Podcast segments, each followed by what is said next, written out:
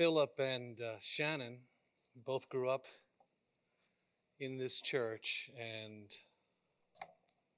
as one of the older pastors here, it, it is unbelievably satisfying and fulfilling to see the Lord call men and women who were once children here into the work of ministry and the preaching of the gospel and the care of the flock of God. Very much a joy to me. Please open in your Bibles, please, to 1 Peter. As noted earlier, we're in a series on the book of 1 Peter, and we find ourselves today uh, up to verse 10. Up to verse 10. So I'd like us to read together 1 Peter 1, verses 10 through 12. And the title of my sermon this morning is Concerning This Salvation, which are the opening words of our text. 1 Peter 1:10 Concerning this salvation the prophets who prophesied about the grace that was to be yours searched and inquired carefully, inquiring what person or time the Spirit of Christ in them was indicating when he predicted the sufferings of Christ and the subsequent glories. It was revealed to them that they were serving not themselves but you in the things that have now been announced to you through those who preach the good news to you by the Holy Spirit sent from heaven, things into which angels long to look. May the Lord bless the preaching of His word this morning. I'd like to begin with, uh, with an illustration uh, an illustration from the Bible, actually. Imagine that.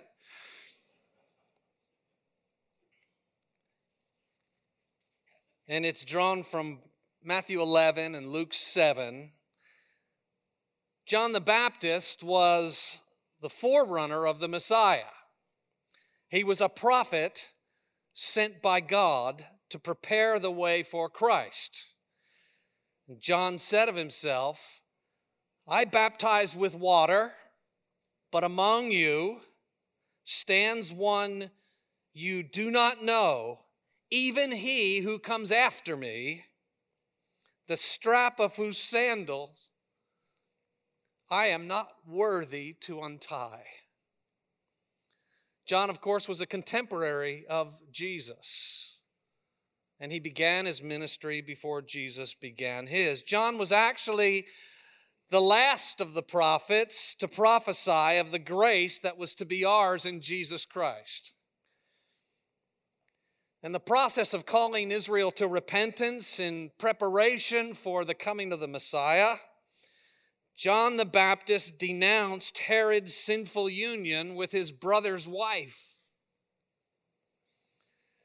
Well, that didn't win him any points with Herod. So Herod arrested John and bound him in chains and imprisoned him. John would not leave that prison alive. While he was there, he sent messengers to Jesus to ask him,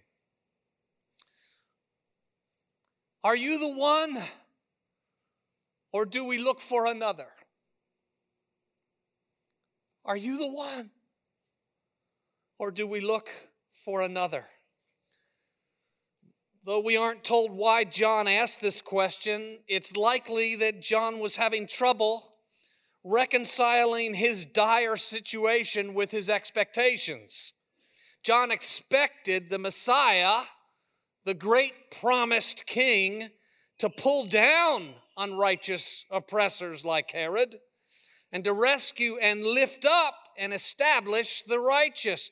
But here he was, a righteous man, down in a dungeon languishing in chains, sorely oppressed by an unrighteous ruler, Herod, who showed great contempt for God and his law, and who was about to execute him.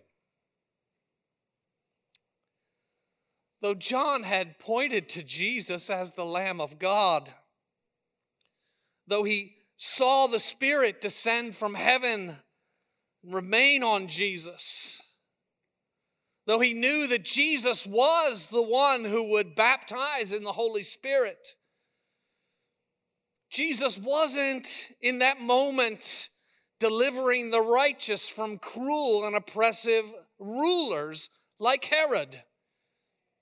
And he wasn't coming to John's rescue. John was wondering and inquiring, like all the prophets who preceded him, who the Spirit within him was indicating. The Spirit certainly seemed to have pointed to Jesus as the Christ. But there were things John didn't understand. There were things he couldn't possibly understand because they were still mysteries hidden within the Godhead. So he sent messengers asking, Jesus, are you the one? Or do we look for another? But when the messengers arrived to where Jesus was, they witnessed Jesus performing unfathomably marvelous miracles. According to Matthew, he healed many people of diseases and plagues and evil spirits. And on many who were blind, Matthew says, he bestowed sight. And the messengers from John witnessed all of this. And then Jesus sent them back with these words Tell John what you hear and see. The blind receive their sight, the lame walk, the lepers are cleansed, the deaf hear. The dead are raised, and the poor have good news preached to them. In other words, John, yes, I am the one. I am fulfilling the prophecies concerning the Christ. And then he added a postscript Blessed is the one who is not offended at me. Now, this is just part of an illustration. It's not today's text. The problem with sharing an illustration from the Bible is the temptation to want to preach on that, but that's not what I'm supposed to preach on. But I have to say that when things happen that we simply can't understand, when to the best of our understanding things don't add up, we will be blessed if we are not offended at Him. If we aren't scandalized by what we don't understand. If instead we trust His divine and infinite wisdom. He has this.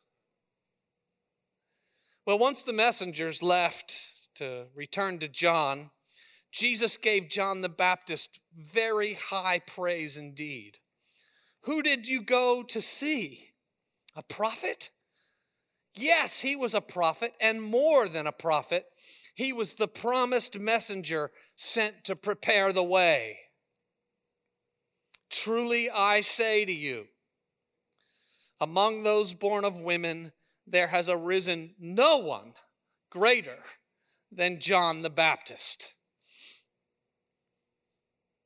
Among those born of women, there were none greater than John. John had a greater privilege, a greater honor, a greater revelation, a greater blessing than Moses or David or Isaiah or Jeremiah or Daniel or of anyone who had been born of women. But then Jesus said something amazing that relates directly to our text.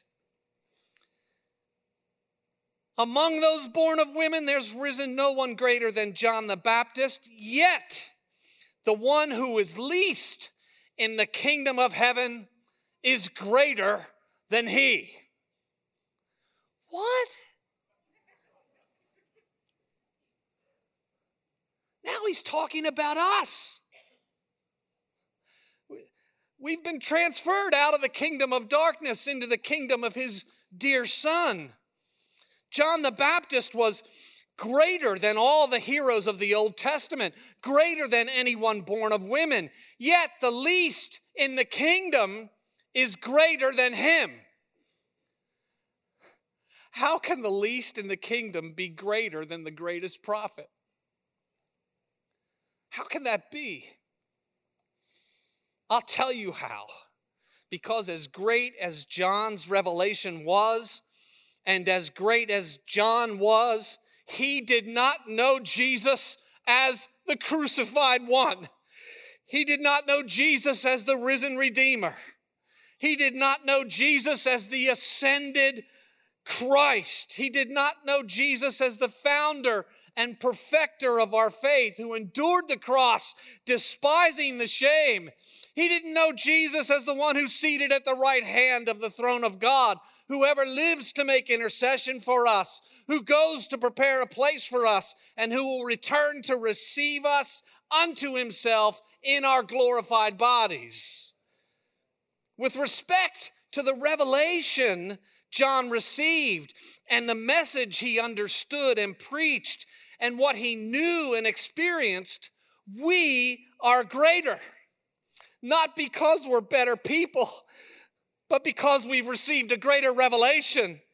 We've received a greater blessing and a greater privilege than Moses or David or John the Baptist received.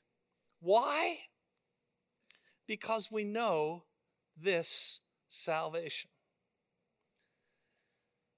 Peter here wants to awaken his readers and awaken us to a sense of the greatness and the glory and the honor and the privilege that we have as Christians to know this salvation. Peter was trying to help these beaten down, persecuted believers who had come into Christ's glorious kingdom to know and understand the incalculably great honor and privilege that was theirs as those to whom this salvation had come.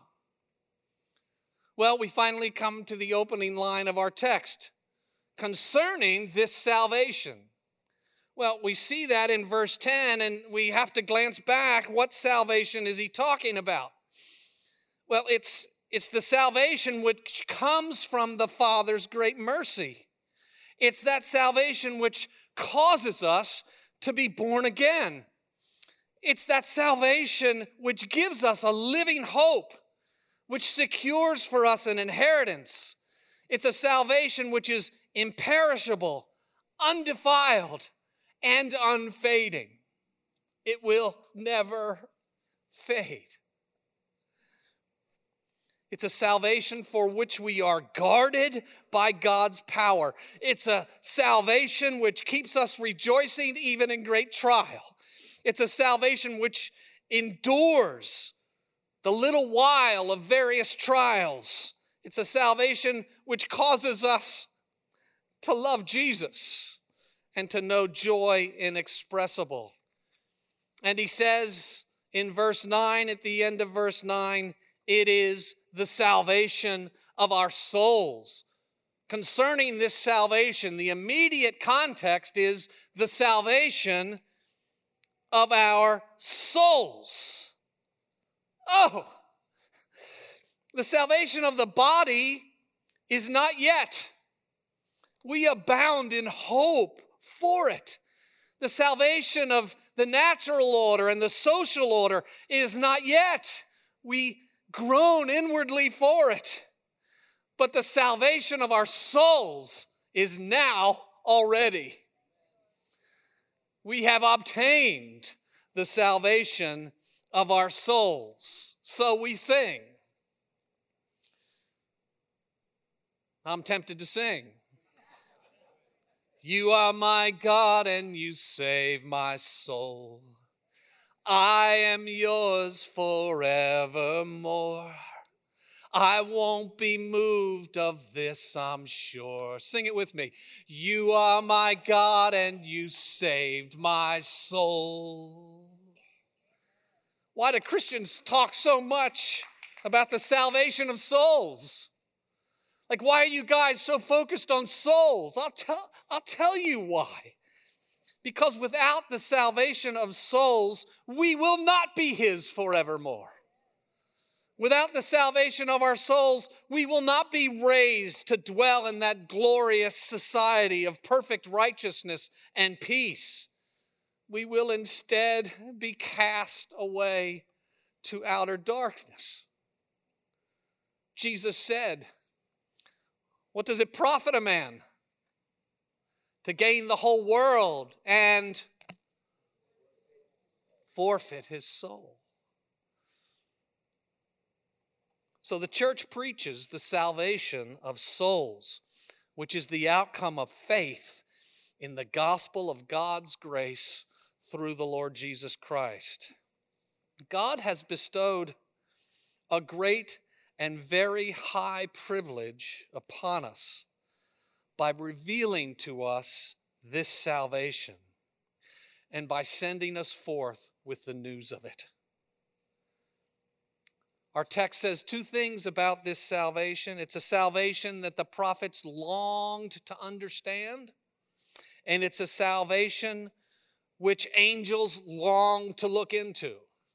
Let's take them one by one. It's a salvation the prophets long to understand. We've touched on this already with John the Baptist.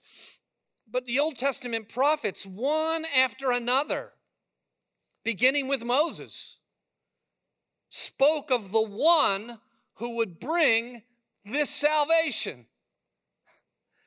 Oh, they say, a great person is coming. A great deliverer is coming. A great prophet is coming. A great priest is coming. A great king is coming. He'll be the seed of the woman promised to Eve, who will crush the serpent's head. He will be the great descendant of Abraham, through whom all the nations will be blessed. He will be the great ruler from Judah, who will be a descendant of Jesse and his son David. So Isaiah says of him, The Spirit of the Lord shall rest upon him, the Spirit of wisdom and understanding, the Spirit of counsel and might, the Spirit of knowledge and the fear of the Lord. And in that day, the root of Jesse, the descendant of Jesse and his son David, in that day, the root of Jesse shall stand as a signal for the peoples, and of him shall the nations inquire. Someone great is coming. Someone great is promised. The prophets not only spoke of him in specific ways, but they spoke of his sufferings beforehand. The 22nd Psalm prophesied the agonies of the cross a thousand years ahead of time. My God, my God, why have you forsaken me? I am poured out like water, and all my bones are out of joint.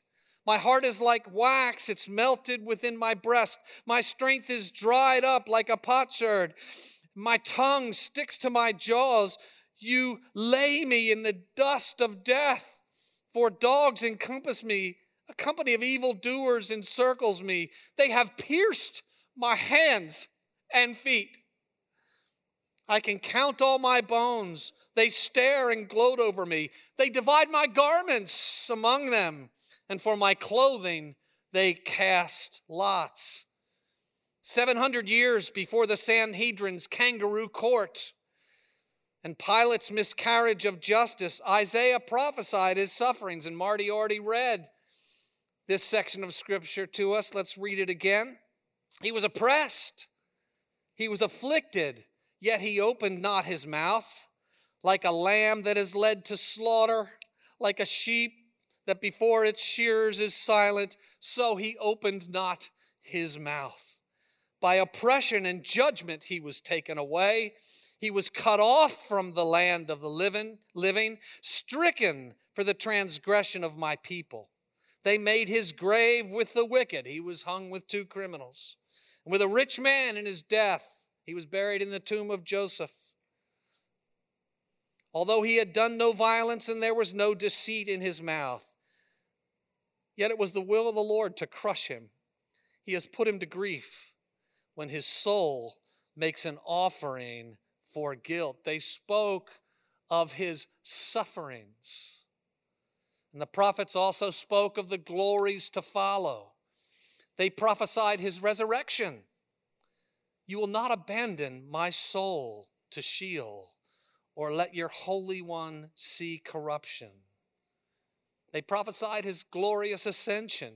You ascended on high, leading a host of captives in your train. They prophesied his glorious exaltation. The Lord says to my Lord, Sit at my right hand until I make your enemies your footstool. And they prophesied further glories, the glories of the outpouring of the Spirit upon the church. And it shall come to pass afterward that I will pour out my Spirit on all flesh, and your sons and your daughters shall prophesy.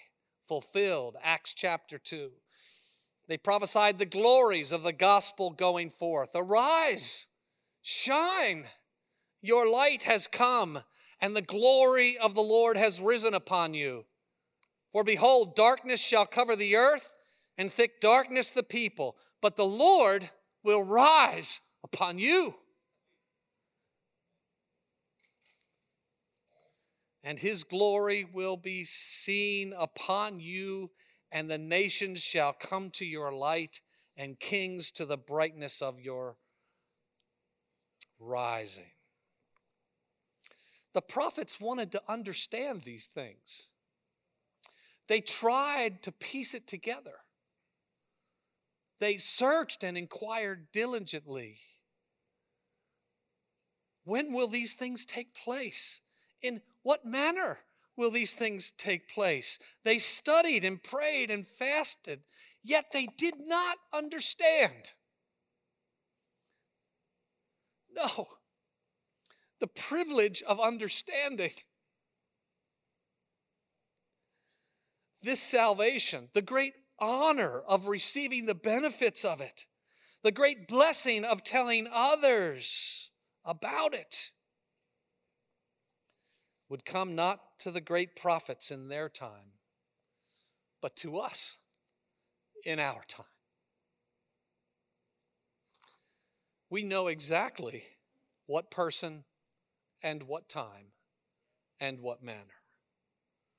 And the prophecies of the prophets of old who earnestly sought the Lord confirm and strengthen and encourage our faith.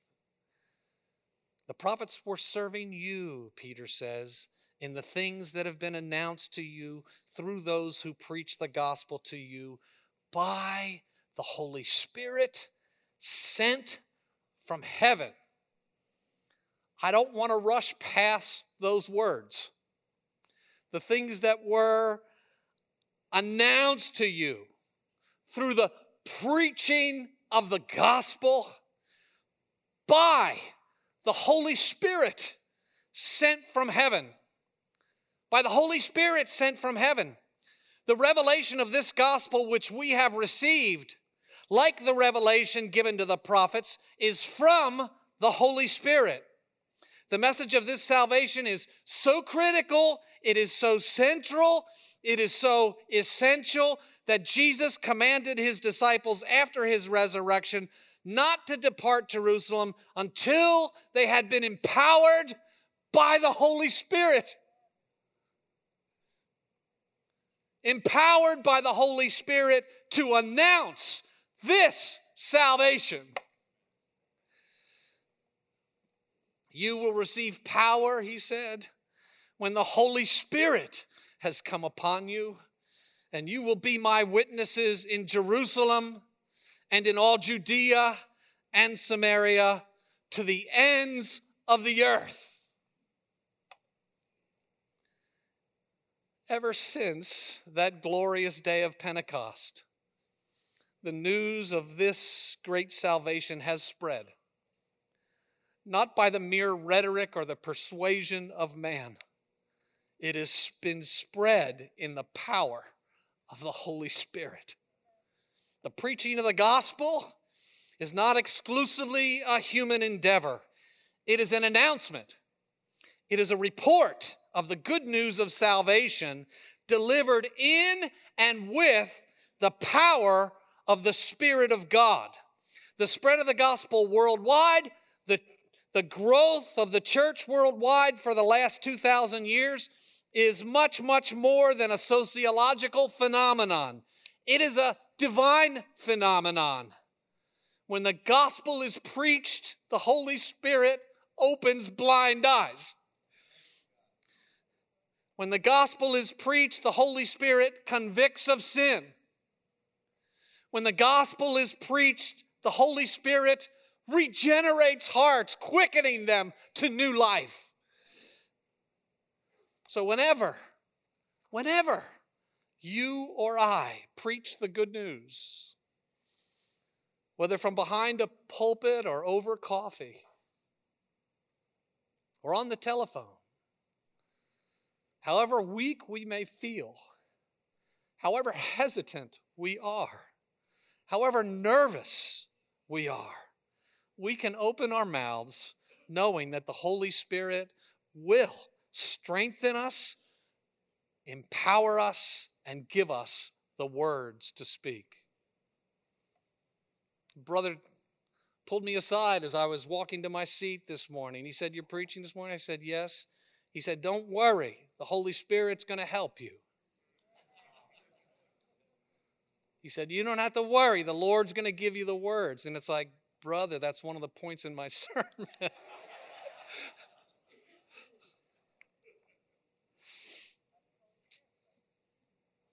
we are blessed beyond the prophets who wanted to know and understand and experience this salvation.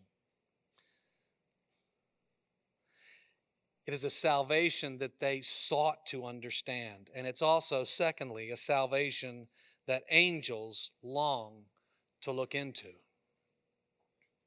We come to the last line of our text. The things that we have been talking about, everything related to our salvation, the things we've been talking about are of keen interest to the angels.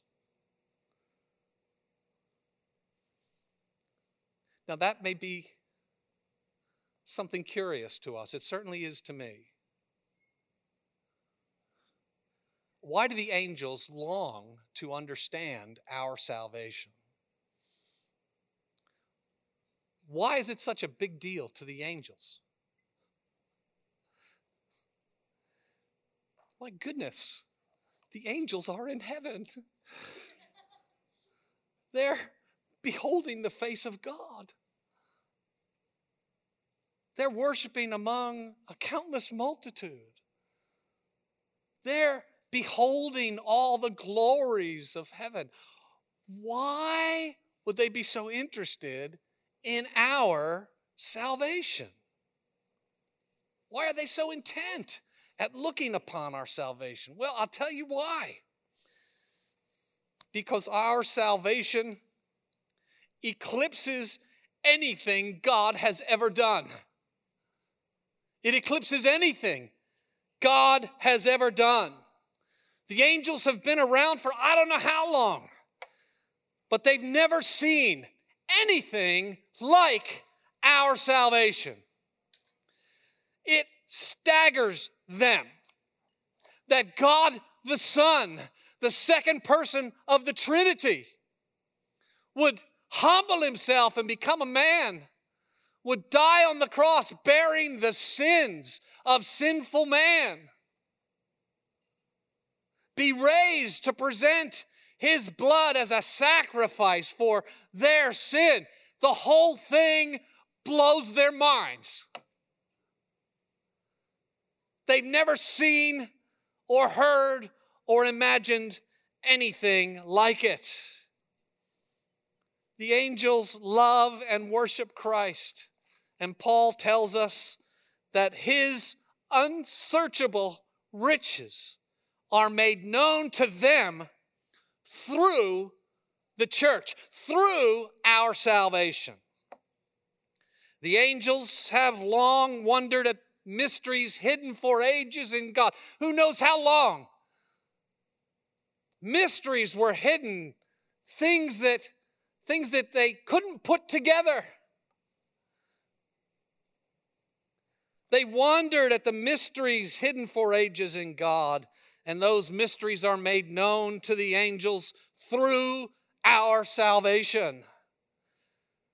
The angels worship God for his wisdom. They praise and magnify his wisdom. But Paul tells us again in Ephesians 3 that the manifold wisdom of God is made known to them through the church, through our salvation. That is a privilege and an honor that God has bestowed upon us. So, the angels in heaven marvel at our, salvation. It thrills them, they glory in it, and it fires their praise. So I conclude with a question. Let me invite the band to come up. Bill, this sermon's a little short. How come you're ending so soon? Are you complaining? I don't think so. So I conclude with a question. What about us? They are they are amazed at the grace of God that has been given to us. They are amazed at the revelation which has come to them through us and our salvation. What about us? Are we amazed? Do we have a sense of the high privilege and honor that God has given us? You know, sometimes we can feel so bewildered by our sufferings that we lose all sense of the glory of our salvation. That's happened to us all. Sometimes we can feel so beaten down by this world that we can scarcely hold on to the blessing of our salvation. Sometimes we can feel so belittled and dishonored in this fallen world by people who despise our message and as a consequence despise us. We can feel so belittled and dishonored that we forget the greatness and the honor that God has granted to us. But I'll tell you this surely when we are received into glory, surely when we are with Jesus, like our brother Steve Farley is now,